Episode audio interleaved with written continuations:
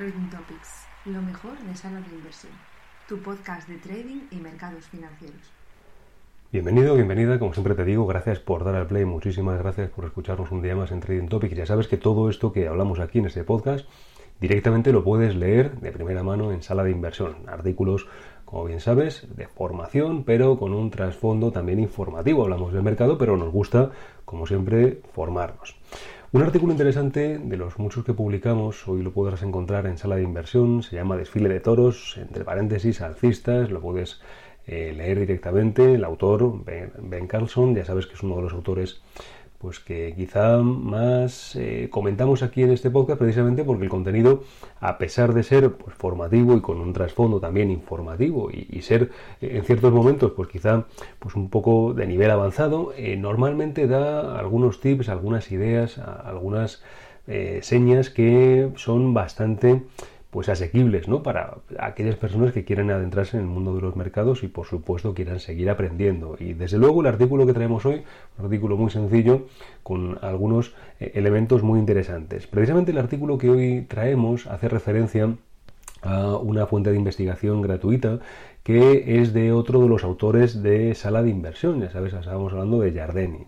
Jardeni Research eh, directamente eh, lo que hace es mm, proveer unas tablas y unos estudios del mercado que son muy, muy, muy interesantes. Desde luego, eh, en el artículo podrás ver pues eh, no solamente las tablas, sino también los enlaces que nos llevan pues, a estos recursos, como bien decimos, gratuitos. ¿De qué se trata el estudio que hoy Jardeni en esta tabla publica, a su vez citado por el autor que hoy te traemos. Bueno, se trata ni más ni menos que de una tabla de las rentabilidades del mercado desde 1900 28 eh, analizando los mercados alcistas y los mercados bajistas. Eh, muy interesante porque precisamente nos deja conclusiones pues que por lo menos nos pueden ayudar a tener herramientas suficientes cuando veamos ciertos movimientos en el mercado que a priori pudiera parecer que son una locura, pero cuando lo vemos con pues con el lapso del tiempo, imagínate desde el año 28, vemos que son movimientos que suelen producirse con cierta regularidad. Bueno, algunas lecciones que se sacan en el artículo,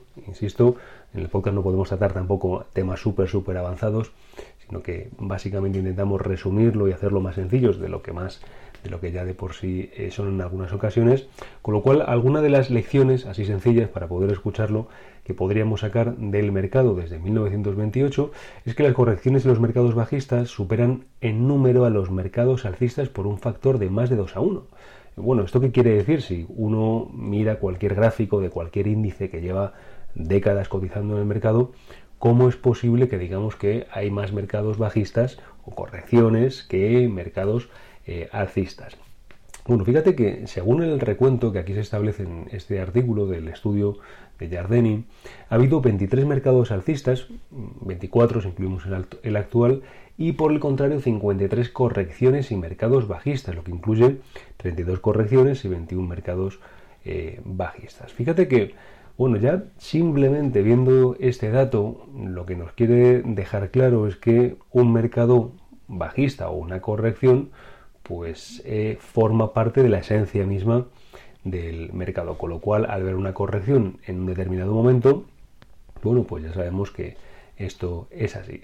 Eh, tanto es así que los mercados alcistas, fíjate, por el contrario, para poder ver la compensación que tiene este ratio de mercado o corrección bajista frente a un mercado alcista, los mercados alcistas pueden durar más de lo que creemos. Eh, de esta forma se compensa la falta de cantidad, por decirlo de alguna forma, con la magnitud y la longitud de esos mercados alcistas.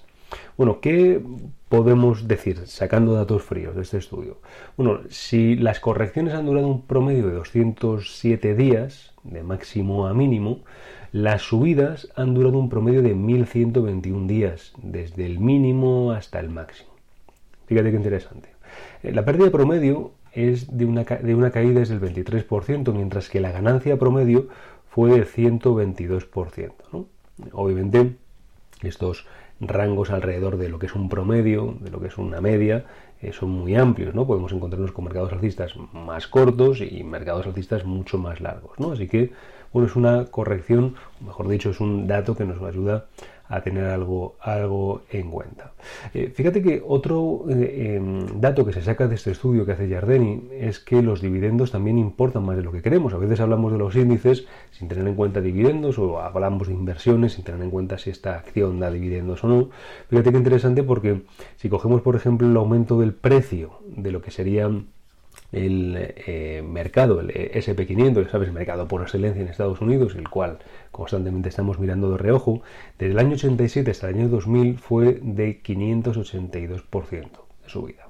Claro, si le incluimos los rendimientos de los dividendos, ¿cuál fue la rentabilidad? Bueno, pues ni más ni menos acerca del 800%, de 582 frente al 800%, mismo índice teniendo en cuenta los dividendos. Obviamente los rendimientos parece que son mucho más bajos ahora debido a que, bueno, parece que prevalece más la política de recompras que la de dividendos, ¿no? Pero todo ayuda, como bien entendemos, a largo plazo. Bueno, las recesiones que nos dicen del mercado las correcciones, pues que son una natural extensión de los mercados en sí. Eh, obviamente, uno de los grandes problemas de los mercados alcistas es que empezamos a sentirnos invencibles, ¿no? De hecho, un gestor muy conocido, eh, él suele decir que solemos tomar las peores decisiones en los mejores momentos, ¿no? Y que las mayores pérdidas vienen de comprar los peores activos en los mejores momentos, ¿no? Uno baja la guardia y ahora intenta subirse a una tendencia establecida y, bueno, pues compraste algo que en realidad no valía tanto y cuando viene una corrección, ahora sí que justificada, pues obviamente aquello que no está pues, tan bien justificado por fundamentales, pues ahora se nos desploma mucho más que el promedio, ¿no? Las mayores pérdidas vienen de comprar los peores activos en los mejores momentos y no viceversa. ¿eh? Qué interesante esto. Bueno, es verdad que obviamente hoy parece que todo está muy bien, ¿no? De hecho, eh, como bien se eh, comenta en el artículo, ha sido prácticamente imposible perder dinero durante los últimos 15 meses en el mercado. Casi cualquier activo que hayamos comprado ha seguido subiendo. Bueno, esto obviamente no siempre va a ser así, pero bueno, entendemos que al final las correcciones pues son una cosa natural de los mercados.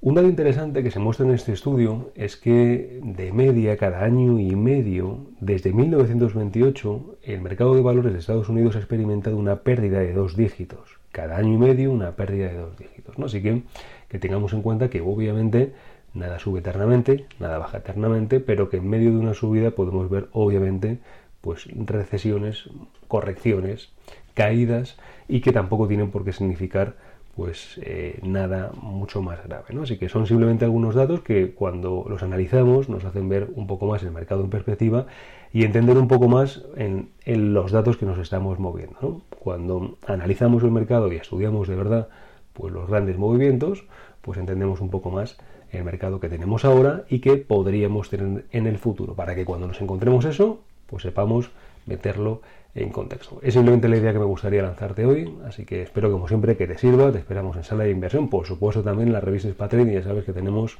ya el último número fuera, número 47, muy interesante que puedas leer alguno de sus artículos, ¿eh? verdaderas joyas. Como bien te digo siempre, buen trading.